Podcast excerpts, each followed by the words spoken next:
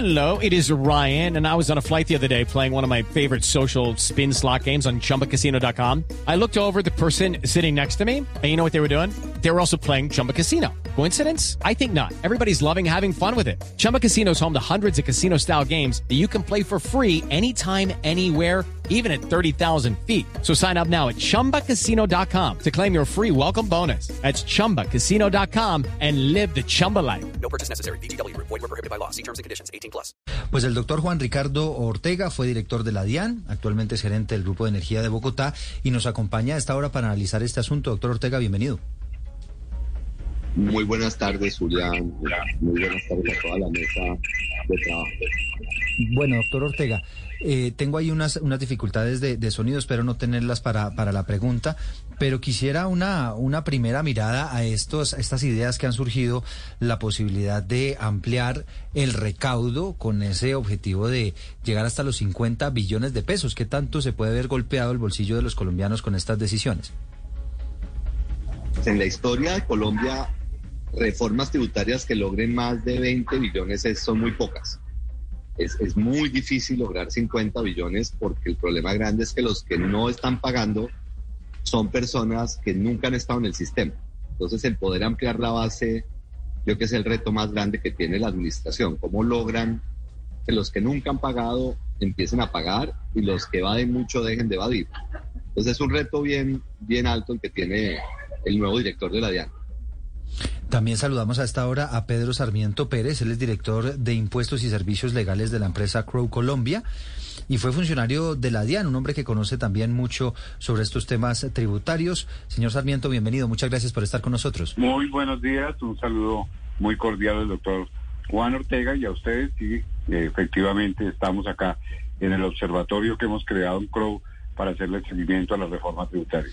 Bueno, pues se han conocido, como les decíamos, ya algunas pistas, ampliar el impuesto al patrimonio, este tema de las bebidas azucaradas que ya ha hecho varios intentos en el Congreso, pero siempre ha fracasado, y también la posibilidad de reducir la base para que eh, planes de telefonía móvil desde costos de 38 mil, 47 mil pesos, es decir, costos muy baratos, pues desde ese momento empiecen ya a tener una contribución en materia de impuestos.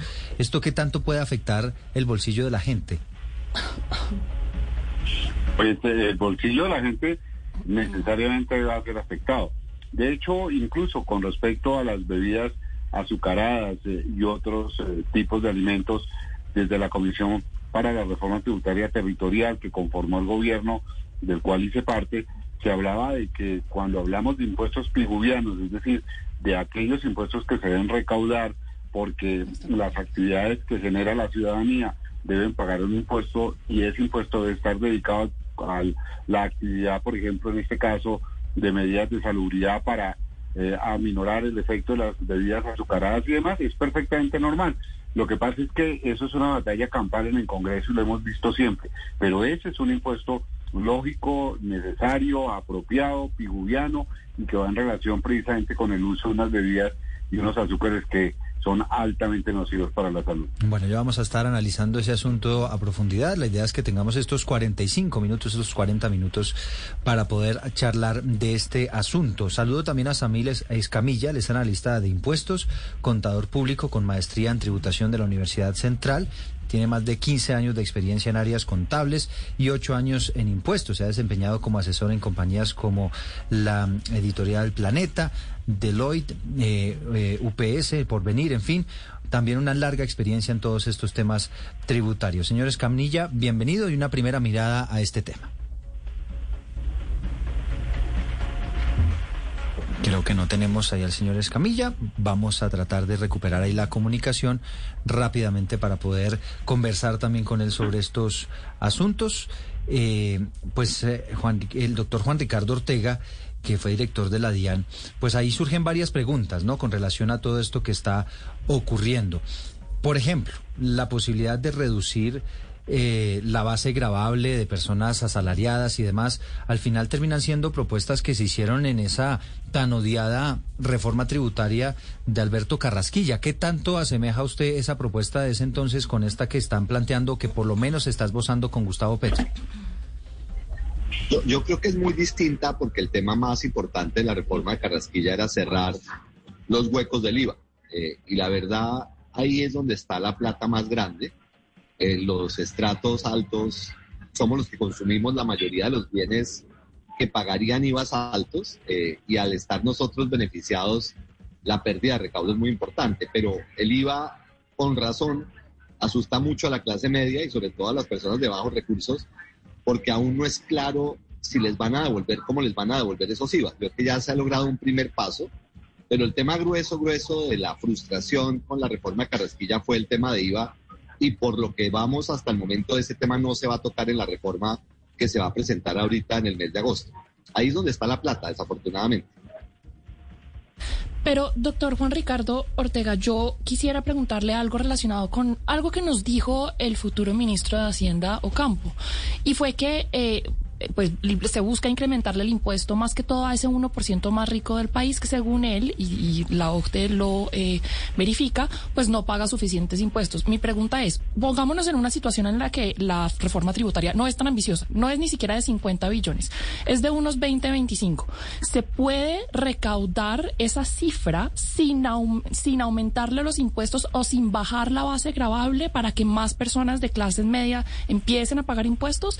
¿O se puede lograr esa cifra simplemente haciendo que el 1% pague más impuestos? Mire, yo calculo que fácilmente hay unos 15 billones al año de impuestos de las personas más ricas que no se pagan. Eh, y el principal defecto, y Pedro lo podrá ratificar, es que las personas verdaderamente ricas que no son asalariados son dueños de empresas y las empresas les dan el carro, la tarjeta de crédito, la casa, pagan el mercado. Hay una cantidad de gastos que no tienen que ver con la actividad de las empresas y lo pueden verificar ustedes como periodistas en los clubes de yates en Cartagena o en Barranquilla. El 100% de esas afiliaciones que pueden valer 500 mil millones al año las pagan sociedades. Cuando la sociedad paga los gastos de la persona, la sociedad tiene menos utilidades, paga menos impuestos y la persona su ingreso, que lo recibe en especie, no tributa. Ahí es donde está la plata más gruesa y en los grandes evasores, pero eso requiere una voluntad política y una capacidad de los entes de control y vigilancia, particularmente la Fiscalía, para sacar los grandes esquemas de evasión. En IVA en Colombia hay empresas que venden programas de lo que llaman POS para que la gente pueda borrar las facturas de quienes les pagan en efectivo. O sea, hay unas prácticas de evasión agresivas en el sector productivo donde sin duda usted puede llegar a 20 billones al año, pero requeriría movilizar unas fuerzas que Colombia nunca ha sido capaz de movilizar. Ahí, doctor Ortega, que me parece usted pone el dedo en la llaga y quizá una práctica que además ya es post populi, ¿no? Que es la de eh, empezar a, ocultar bienes, o no sé si llamarlo ocultar, pero por lo menos tener los bienes a nombre de la compañía, con el propósito, como lo decía el doctor Ortega, que me presten a mí un servicio personal pero todos esos bienes están en las empresas. Y ese quizás ha sido el reto más grande que han tenido las autoridades eh, monetarias y, los cobradores de impuestos para poder sacar de ahí provecho. ¿Cómo se podría hacer? ¿Cuál podría ser la fórmula, señor Sarmiento, para, para tocar esos, esos impuestos y esos bienes que, que, según nos dice el doctor Ortega, pues es donde está el grueso del dinero que se podría recaudar? Bueno, en primer lugar hay que partir del principio general de la tributación que la unidad tributaria por excelencia es la persona natural, es decir, a la persona natural debe confluir todos los ingresos de cualquier naturaleza porque allí se mide la capacidad contributiva y por supuesto allí es donde debe hacerse la grabación específica. Este, igualmente en las personas jurídicas pueden estar eh, determinado tiempo de bienes eh, que necesariamente y de acuerdo con el estatuto tributario son generadores de renta y esa generación de renta necesariamente debe estar atada a unos costos y a unas, a unas deducciones que deben tener relación de causalidad. Hemos visto, y eso es un avance importante, que con programas como por ejemplo la factura electrónica, la nómina electrónica, eh, todos los sistemas informáticos que la hoy la DIAN ha venido desarrollando, existe la posibilidad perfecta de ubicar quién está haciendo el gasto, si la persona natural o la persona jurídica. Si el gasto tiene relación de causalidad en cabeza de la persona jurídica será un costo, una deducción aceptable. Si no tiene esa relación eh, o no es proporcionado, pues muy seguramente debe ser rechazado y por lo tanto la investigación tributaria llevaría a considerar cuál es la verdadera tributación de la persona jurídica. En cabeza de las personas naturales está la verdadera capacidad contributiva y sobre eso es en donde muy seguramente eh, la lucha contra la evasión y el aumento específico de contribuyentes podría ayudar. Pero hay otro sector que me parece que hay que mirar y es el sector internacional. Hoy la planeación tributaria se hace más con las grandes multinacionales que con las empresas locales, en la medida en que allí pueden establecerse diferentes mecanismos o para diferir impuestos, a pesar de que ya hay muchas normas recomendadas por la OCDE, o sencillamente planeación para efectos de que las actividades en Colombia sean de muy bajo riesgo y por supuesto así es la utilidad pertinente y todo se va al exterior en otras figuras. Esas tres cosas son las que hay que mirar, pero hoy hay que reconocer que la DIAN tiene una evolución importante en investigación, en capacidad, con, en capacidad de análisis y que muy seguramente ya no es tan fácil entrar a decir que cualquier tipo de pago o costo de deducción puede ser imputado a una sociedad. Pero señor Escamilla, acá hay un tema que me parece que se nos está escapando. Juan Ricardo Ortega nos hablaba que hay 15 billones eh, que se le puede rascar a las personas más adineradas y que no pagan. El pacto histórico apunta un poco para eso, pero las cuentas no dan. Y lo que le quiero decir es que eh, el pacto histórico pretende recaudar 50 y yo me pregunto si ese diferencial de 35 no castigaría al sector privado, no frenaría un poco eh, la generación de riqueza de los privados. ¿O usted le parece que grabar 35 de un tacazo no tendría ningún efecto sobre la actividad económica?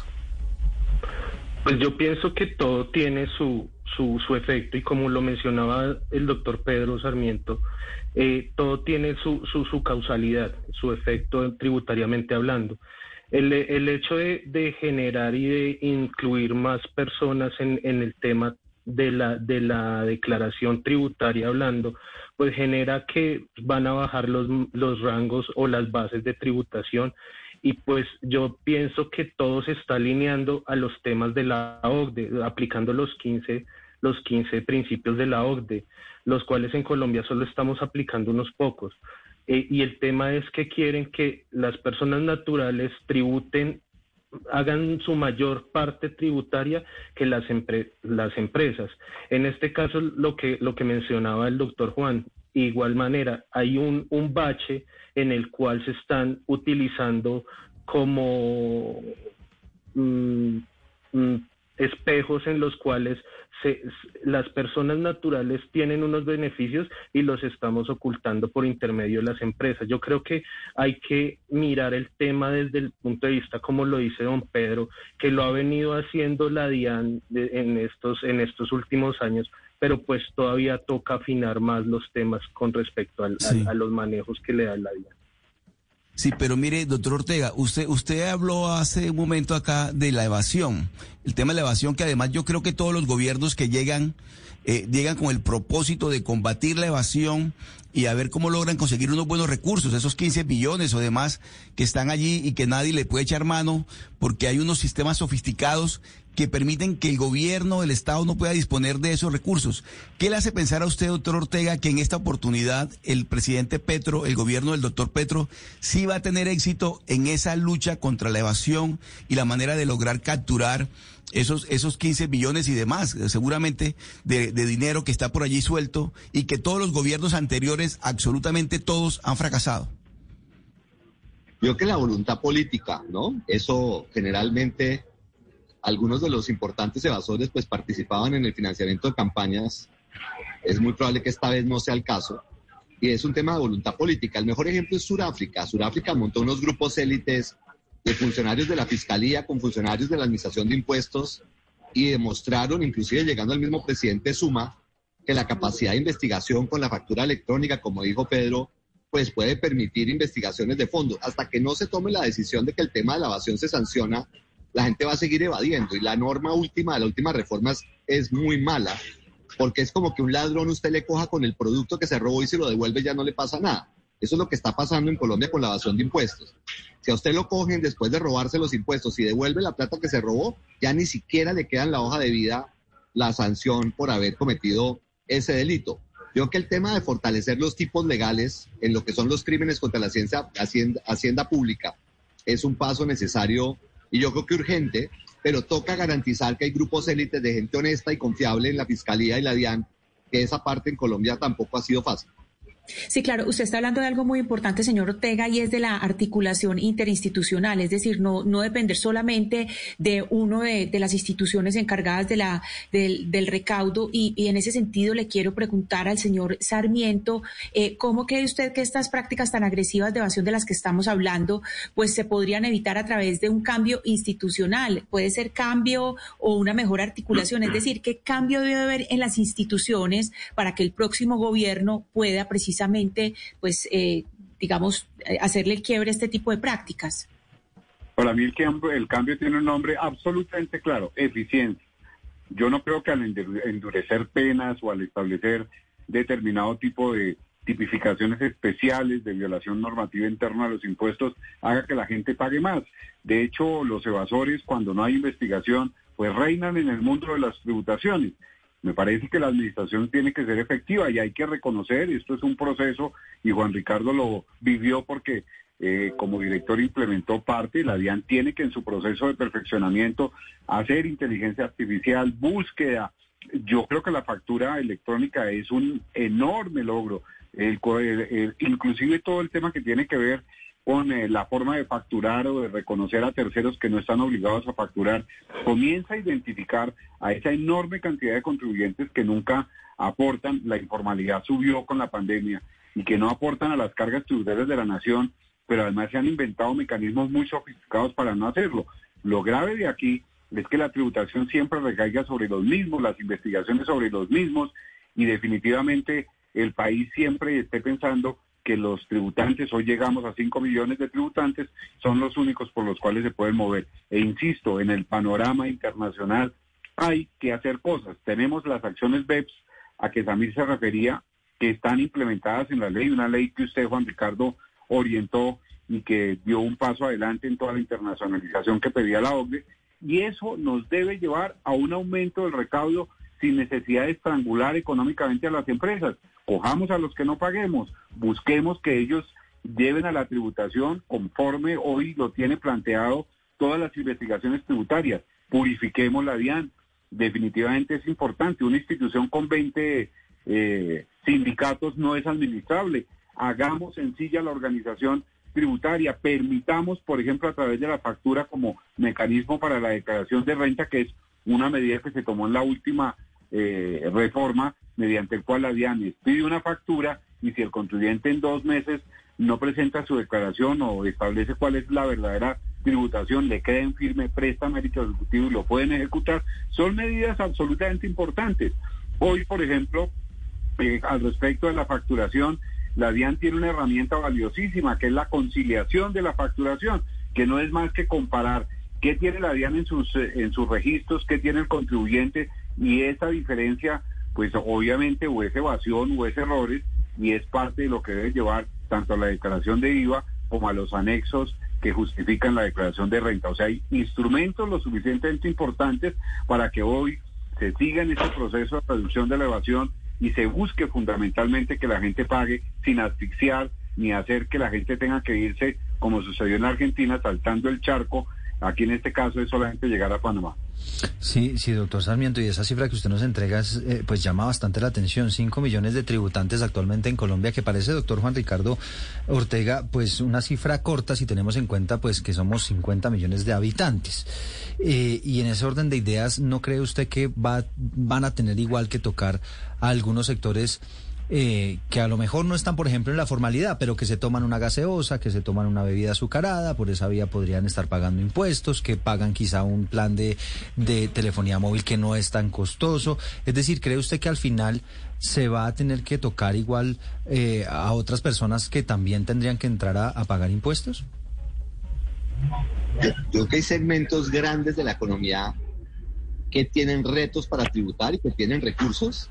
En el agro, por ejemplo, la ganadería tiene una tasa de tributación muy baja, pero hay un tema que nunca se discute en público y es que hay segmentos como el oro de la minería ilegal, el ganado en zonas apartadas del país donde la gente paga vacunas, ¿no? Y paga todo tipo de extorsiones. Entonces, cuando usted habla con ellos, le dicen, yo cómo le puedo pagar a la alianza y ya le pagué aquí al señor de, del municipio, ¿no? En, en el Urabá antioqueño o en Caucasia donde la prevalencia de esos grupos ilícitos es tan grande.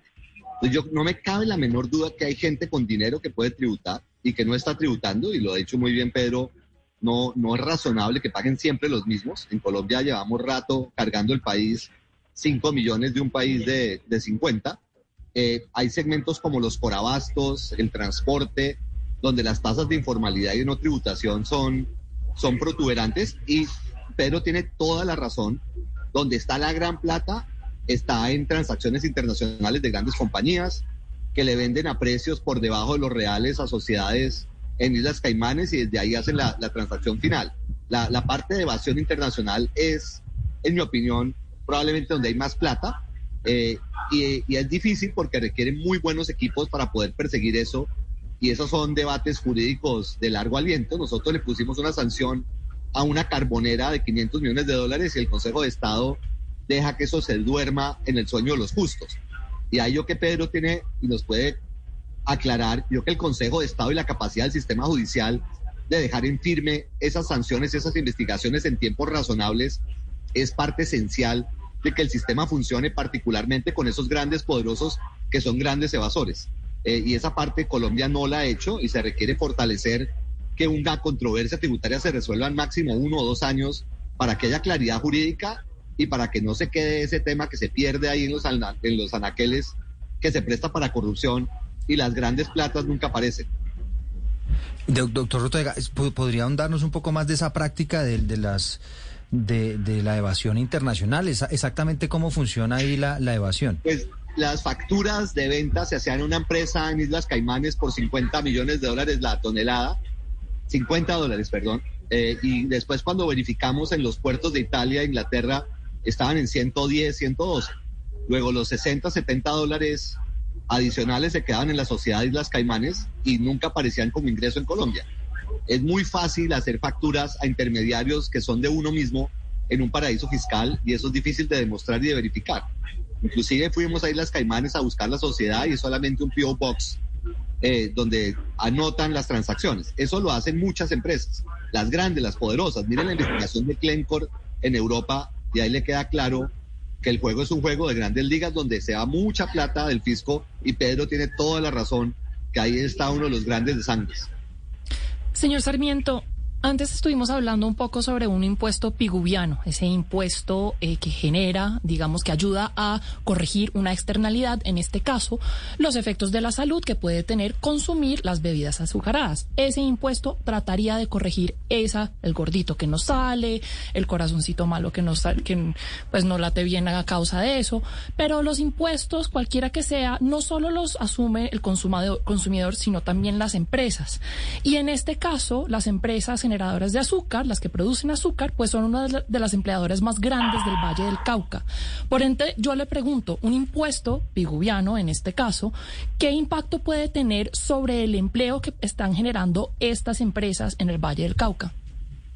Pues eh, sobre el empleo y sobre muchas cosas muy seguramente tienen, pero la génesis de los impuestos piguvianos, y le contaba yo que en la Comisión de Expertos para la Reforma Tributaria, Tributaria Territorial que eh, tuve el honor de hacer parte, ese fue uno de los análisis que hacíamos y veíamos cómo, por ejemplo, esos impuestos tribuvianos que usted explica muy bien, que lo que busca es ayudar externalidades, también permiten tener unos recaudos para poder abordar ese tipo de temas. Y no solamente están las bebidas azucaradas, aquí no se ha hablado del enorme margen de crecimiento que tienen los impuestos a los cigarrillos, a los licores que tienen una tasa especial, pero una tasa de tributación del IVA del 5% precisamente si hay unos incrementos de impuestos en esas dimensiones, en la todo no solamente en el tema de, de, las bebidas azucaradas, sino todo de, de comidas, por ejemplo, que tienen condiciones especiales, en los cigarrillos, en los licores, se van a obtener unos recaudos que van dirigidos precisamente a, la, a atender la prestación de servicios y a proteger a la ciudadanía de estas situaciones particulares que se dan por su uso. Así, en determinado momento, perjudiquen a alguien. Por ejemplo, los impuestos a la gasolina que hoy están diseñados. Muy seguramente podríamos tornar, en convertirlos en unos impuestos por uso de carreteras, por uso con diferentes modalidades que hoy en el mundo existen. En Estados Unidos un carro no paga impuesto a la gasolina, pero sí puede pagar por haber recorrido cinco mil kilómetros y por lo tanto ser mucho más contaminante. Sí, aquí estamos hablando y quisiera que nos quedáramos un poco en el impuesto a las bebidas azucaradas porque es un impuesto que en algunos países donde se pues donde se ha eh, cobrado pues se ha mostrado los resultados y que son resultados positivos. Eh, basta mencionar por ejemplo el caso de México o, Chile donde se ha mostrado que es positivo. Yo le quisiera preguntar al, al señor Ortega sobre estos impuestos cuando está el derecho a la salud y la necesidad de la tributación, cómo se, se forman esas mesas técnicas porque uno siente que hay un poder o hay una voz muy fuerte de los, de los gremios del comercio, pero está también ese derecho a la salud y esa, digamos, esa evidencia de, lo que ocurre con las, con las bebidas azucaradas y vamos a hablar de, ese impuesto en particular. ¿Cómo se conforman esas mesas? Yo creo que eso depende de cómo es el equilibrio político que claramente cambió. Creo que es un tema de voluntad política y de músculo. Eh, yo creo que faltó uno muy importante que, vale la pena elaborar en este momento y yo que los impuestos al carbono deberían tener una opción importante de implementarse. Eh, particularmente uno puede, digamos, a los vehículos de lujo, digamos, yo soy usuario de esas 4x4 elegantes caras, perfectamente uno puede pagar esos impuestos por lo que uno contamina. No tiene que ser eh, al taxista ni a la moto, pero que hay formas de hacerlos progresivos y dar señales de mediano y largo plazo. Y es un tema de voluntad política. Y ahí son impuestos de Pigú, eh, que tienen todo el sentido, como lo dice Pedro, eh, y va a depender de la voluntad de que como sociedad entendamos que tiene sentido que ciertas cosas que no generan tanto bienestar, pues tengan un costo. Eh, la calidad del aire tiene unos impactos en salud pública brutales, particularmente en niños chiquitos, los impactos pulmonares del material particulado por la mala combustión. Ustedes miren cualquier bus y camión en las carreteras de Colombia es una grosería claramente los tecnomecánicos no están haciendo la tarea. Eh, y tiene sentido que a esas personas que no quieren cumplir el resto de la sociedad y contaminan, se le pongan impuestos. Igual sucede con las gaseosas. Es voluntad política eh, y, decirle y hablarle a la gente, explicarle. Toca ser muy proactivo en el diálogo con la comunidad y estar de frente con la ciudadanía explicándoles por qué tiene sentido y quiénes van a pagar y cuánto van a pagar. Si uno se equivoca en eso, pueden fácilmente bloquearle la reforma. No va a ser fácil, pero puede ser el momento que estos debates se den. Porque fíjese, señor Escamilla, que hasta donde entendemos, y quizá usted sabe de esto más que yo, eh, hasta donde entendemos, pues quienes están pagando más impuestos y tienen una, una, unos, valores más costosos, pues son quienes tienen en este momento algunas, algunos de los vehículos menos contaminantes, porque usted ve, por ejemplo, los vehículos más viejos, quizás las motocicletas, las motocicletas que se han convertido en una alternativa de mucha gente para movilizarse. De hecho, están disparadas las ventas de motocicletas, pero fíjese también cómo han aumentado los índices de contaminación de, de las mismas. ¿Usted cree que en materia de movilidad, un poco recogiendo las palabras del doctor Ortega, ¿cree que ahí podría haber un espacio también como para repensar y, evaluar mejor cómo, cómo se están cobrando los impuestos? Pues yo pienso y teniendo en cuenta lo que habla el doctor Ortega, lo que hace falta es un tema de progresividad y llevando a la progresividad se va a ver a quién afecta y a quién no afecta eh, eh, la, manutención y el la tenencia de un vehículo que contamine o de un vehículo que tenga que sea híbrido como los que están saliendo en estos momentos. Esto, esto, esto afecta y, y, en dado caso, pues la progresividad es la que lleva a quien tiene que pagar un mayor o un menor impuesto. Pues obviamente teniendo un carro eh, a diésel que no, como dice el doctor Ortega, no, no cumple con las funciones tecnomecánicas, eh, es, este tendría que pagar un mayor impuesto, pero el tema es que no tenemos en este momento como las, las armas para detectar o para poder llegar a, decir este puede o este no puede tener eh, una progresividad en el impuesto, ¿sí? Eso se vería para el efecto de una renta, pero para manejarlo en un impuesto ambiental yo creo que sería un poco más complejo. Señor Ortega, ya que hablamos de ponerle impuestos a este tipo pues, de emisiones, los carros que emiten eh, eventualmente contribuyen al calentamiento global, yo quisiera preguntarle por el impuesto al carbono, porque de pronto me pregunto si el gobierno debería enfocarse más hacia este tipo de impuestos. El impuesto al carbono en Colombia está muy por debajo del promedio mundial. Si no estoy mal, el promedio mundial es como 60 dólares, algo así. Colombia debe pagar menos de 10, usted me corrige. Pero ¿por qué entonces no se le pone más énfasis en este tipo de impuestos, un impuesto al carbono, y por qué seguir entonces con otros impuestos que causan mucha eh, pues controversia política, como un impuesto a las bebidas azucaradas. ¿Qué piensa usted que sería mejor? Yo creo que tiene sentido que se den todos los debates. Yo no creo que, que uno porque sea difícil se debe dar menos que el otro. Yo creo que todos son razonables desde el punto de vista técnico y desde el punto de vista de salud pública. Creo que hay evidencia tanto en México como en otros países. Eh, yo no yo no creo que uno deba cerrar una discusión. La política es eso, es discutir y ver como sociedad que llegamos. Indiscutiblemente creo que los impuestos al carbono deben tomarse muy en cuenta y creo que se pueden hacer, como lo dice Samir, de forma progresiva hay vehículos claros que perfectamente pueden pagar el impuesto full y deberíamos dar señales de largo plazo a 50 años. Nadie tiene que poner hoy el impuesto en 60 dólares, que, de hecho en Colombia es muy bajito, está entre 2 y 5, es muy bajito. Es de hecho absurdo casi. Y se puede poner una, una senda 50 años donde en 50 años llegue a lo que sean los precios de mercado, que van a ser probablemente 80 o 100 eh, dólares la tonelada. En 50 años pasan muchas cosas. Yo creo que ya es hora de que todos aceptemos que si uno quiere tener una camioneta pesada, grande, a diésel que contamina, pues le toca pagar. Y, y si puede tener un carro de 200 millones de pesos, perfectamente puede pagar el carbono equivalente que está generando por su uso. Eso se puede hacer inmediato en los estratos que lo pueden pagar y en las personas que no, se puede pensar algo muy gradual, que comience con centavos y con el tiempo llegue a donde tiene que llegar y la gente vaya tomando las decisiones que son pertinentes, pero que dar señales es parte de la tributación y estoy convencido que son conversaciones que es mejor darlas ahora que esperar cuando ya la situación sea apremiante en el mundo. Sí, doctor Sarmiento, un aumento eventualmente a los aportes que hagan las empresas. Esto siempre ha sido un debate, pues porque se habla de la posibilidad de que a través de esos impuestos se espanta la, la, inversión extranjera y entonces resulta para muchos inversionistas mejor invertir quizá en otros países con más beneficios tributarios que los que podríamos eventualmente tener aquí en Colombia teniendo en cuenta pues las premisas que hasta ahora se han esbozado del gobierno electo de Gustavo Petro. ¿Usted cómo analiza ese asunto? Ese es un tema de suma importancia.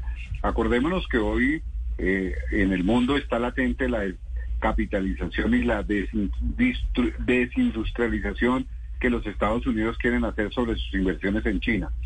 Se habla de 200 mil millones de dólares que están buscando algún lugar donde ubicarse en el mundo e incluso México está detrás de una parte importante. Colombia podría llegar a tener alguna inversión extranjera importante, pero hay que tener determinado tipo de cuidados. Hoy la tasa de tributación del 35% es una de las más altas de América Latina. Sin embargo, si usted mira las estadísticas de la OCDE, la tasa real de tributación es del 14.19, lo que significa que el gasto tributario que representan extensiones, tratamientos preferenciales, eh, algunos otros eh, manejos eh, internos de la tributación lo que hacen es que las empresas en realidad estén pagando sumas menores y si usted lo mira por sectores, tal vez el sector que más está pagando impuestos hoy es el sector financiero y hay diferentes tasas en cada uno de los sectores económicos.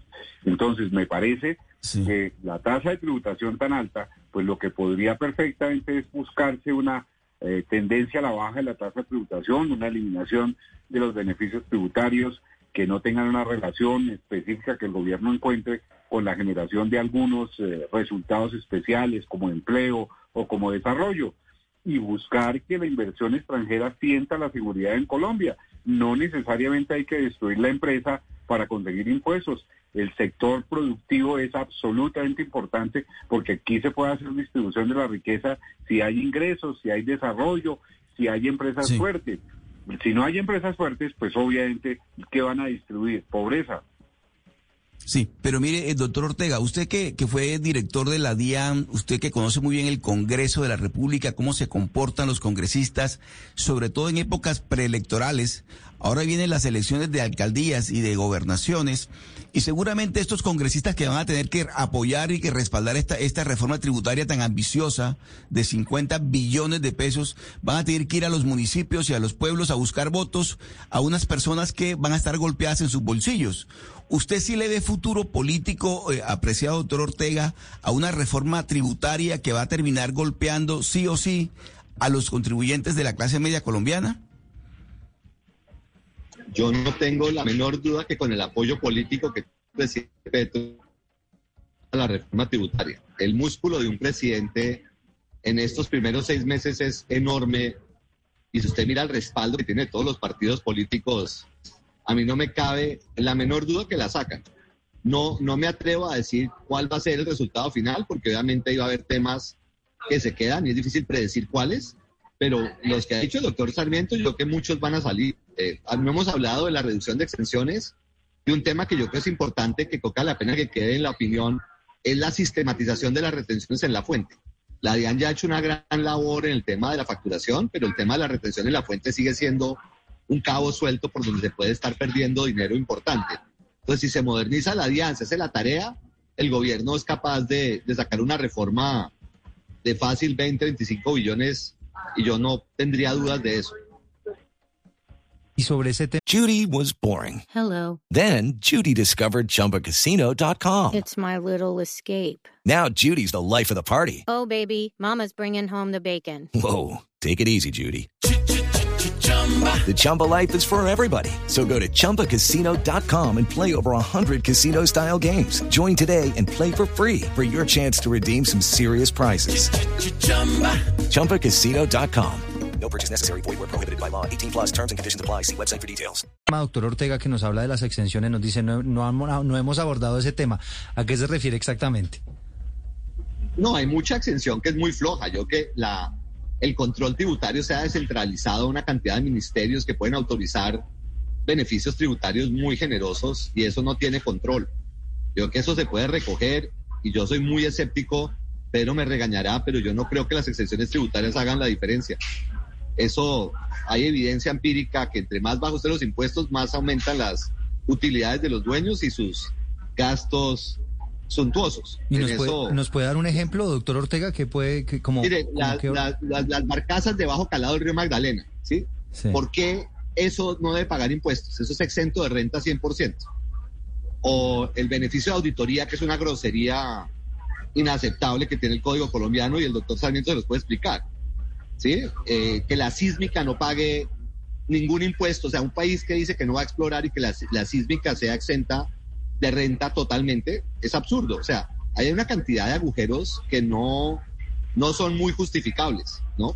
Y las mega inversiones, o sea, la lista es grande, pero, pero no es mucha plata, no, no se confundan que si las eliminan todas, no creo que hayan cuatro billones ahí, no creo, pero bienvenido que se debata una a una y que se tenga que medir cuál es el impacto social de, de esos regalos. Sí, sí, sí, pues ahí- lo queremos escuchar, eh, doctor Sarmiento, sobre este punto que nos dice, doctor Ortega, usted nos puede eh, es- explicar mejor eh, todo esto que tiene que ver con las exenciones y que un, un poco se asocia con la pregunta que le venía haciendo sobre, sobre esos atractivos, por ejemplo, para invertir, esas mega inversiones que pueden llegar al país con esas condiciones más favorables en materia tributaria. Sí, básicamente hace referencia a que si hay- en primer lugar se debe partir de la capacidad contributiva de cada uno de los entes. Sobre lo que la gente o las empresas van a tributar, pues obviamente se aplica una tarifa. En Colombia, como lo dice Juan Ricardo, hay una enorme cantidad de beneficios que no administra ni siquiera el Ministerio de Hacienda, administra Raimundo y todo el mundo, y que permite de alguna manera establecer unas disminuciones de las tasas reales de tributación. A eso hay que ponerle cuidado. Hay que eliminar esa enorme cantidad de beneficios que no tienen ningún sentido, que no propician desarrollo. Yo creería que algunos eh, podrían eh, mantenerse si es que hay una relación directa entre generación de empresa, generación de empleo y desarrollo, y reducir la tasa general de tributación del 35 a una suma menor, 25 o cual- o 30%, pero hacerle a todo el mundo eh, que pague sus impuestos sin tanta extensión, sin tanto privilegio, sin tanto manejo especializado de cosas que a veces incluso ni siquiera se llegan a vigilar. Tuve la oportunidad como funcionario de la DIAN tanto de controlar cuando era administrador de impuestos, por ejemplo, las extensiones del Nevado del RIS y las extensiones que después se dieron en Quimbaya. Y encontramos nosotros que en última esas exenciones que por muchos años favorecieron a unas empresas no generaron desarrollo, no fueron sino simplemente el aprovechamiento de algunas empresas que se situaron parcialmente en estos lugares para obtener beneficios y una vez desaparecieron las exenciones desaparecieron las empresas. Dice, dice el doctor Sarmiento, el doctor Ortega, que no, no representa mucho dinero, pero más o menos de cuánto estaríamos hablando. pero eh, eh, lo que le dio hoy la cifra la cifra de la OCDE la tasa real de tributación de Colombia es el 30 y le- el 14.19%. La tasa eh, eh, nominal es del 35. Entonces, si todas las empresas no tuvieran exenciones de ninguna naturaleza ni tratamientos preferenciales, pagarían el 35. Porque ¿Y eso es cuánto más o menos en dinero? ¿Estamos hablando de cuánto en recaudo? Mm, Pues, eh, doctor Ortega, de pronto se acuerda cuánto recauda la DIAN, pero si estamos hablando de 100 mil billones, algo así, 120 mil billones que recauda la DIAN, podrían ser eso o alguna suma, pero por lo menos sí sería más que una reforma tributaria, que lo que están esperando, más de 12 mil billones de pesos, más de 12 billones de pesos. Más de Pero 12 me parece que ahí sí está la verdadera forma de buscar una tributación, simplicidad y además control y eliminación de privilegios injustificados. Mm, Bueno, pues Y aquí... me decía una cosa el doctor Ortega que llama profundamente la atención y sé por qué me pregunta él. Eh, todas la- las deducciones especiales que se daban por activos fijos reales productivos en un contrato de estabilidad jurídica. Por la forma como estaba redactada la ley y como se redactaron las normas, esas exenciones, todavía esos tratamientos preferenciales todavía subsisten en muchas empresas, valen algo así como dos billones de pesos y pues obviamente por 20 años tienen que permanecer y eso sería una forma importante si se lograran eh, eliminar porque pues eh, aumentaría el recaudo y además evitaría que en este momento hubiese una asincronía como la que se da en este momento entre las empresas que tienen este privilegio y las que no tienen. Hay Claro. una diferencia en el tratamiento a empresas iguales que viola el principio de que a igual ingreso, igual impuesto. Claro, claro, el tema ahí es que termina uno también generando ahí unos incumplimientos a lo, a lo ya pactado, pero bueno, es interesante también analizar esa posibilidad. Nos acompañaron este mediodía Juan Ricardo Ortega, exdirector de la DIAN, actual gerente del Grupo de Energía de Bogotá. Le agradecemos enormemente, doctor Ortega, hasta estos minutos. No, a ustedes, eh, el gusto ver a Pedro, a Samir y a toda la mesa. eh, mil gracias. A Pedro Sarmiento, también director de Impuestos y Servicios Legales de la empresa Crow Colombia, funcio- ex funcionario de la DIAN. Gracias por habernos acompañado. Muchas gracias. Pues nosotros seguiremos con nuestro observatorio en Crow. Eh, estamos recogiendo además centros de pensamiento. Eh, vamos a estar inclusive en la gran reunión del Instituto Colombiano de Contadores Públicos en Cartagena recogiendo información, eh, debatiendo los temas de la reforma y creemos que hay que tener un poco de cautela hasta cuando se escriba la reforma y comience a debatirse porque esto está generando un pánico complejo. Ahí, ahí, ahí estaremos pendientes, por supuesto, del observatorio y el doctor Samir Escamilla, que es maestro en tributación de la Universidad Central. También le agradecemos enormemente habernos acompañado. Muchas gracias a ustedes y un gusto estar con dos doctores, con dos eminencias tributarias como el doctor Juan y el doctor Pedro. Y a todos los oyentes, muchísimas gracias. Se nos agota el tiempo, ya viene Meridiano Blue. With the Lucky Land slots, you can get lucky just about anywhere. This is your captain speaking. Uh, we've got clear runway and the weather's fine, but we're just going to circle up here a while and uh, get lucky. No, no, nothing like that. It's just these cash prizes add up quick. So I suggest you sit back, keep your tray table upright, and start getting lucky. Play for free at LuckyLandSlots.com. Are you feeling lucky? No purchase necessary. Void where prohibited by law. 18 plus terms and conditions apply. See website for details.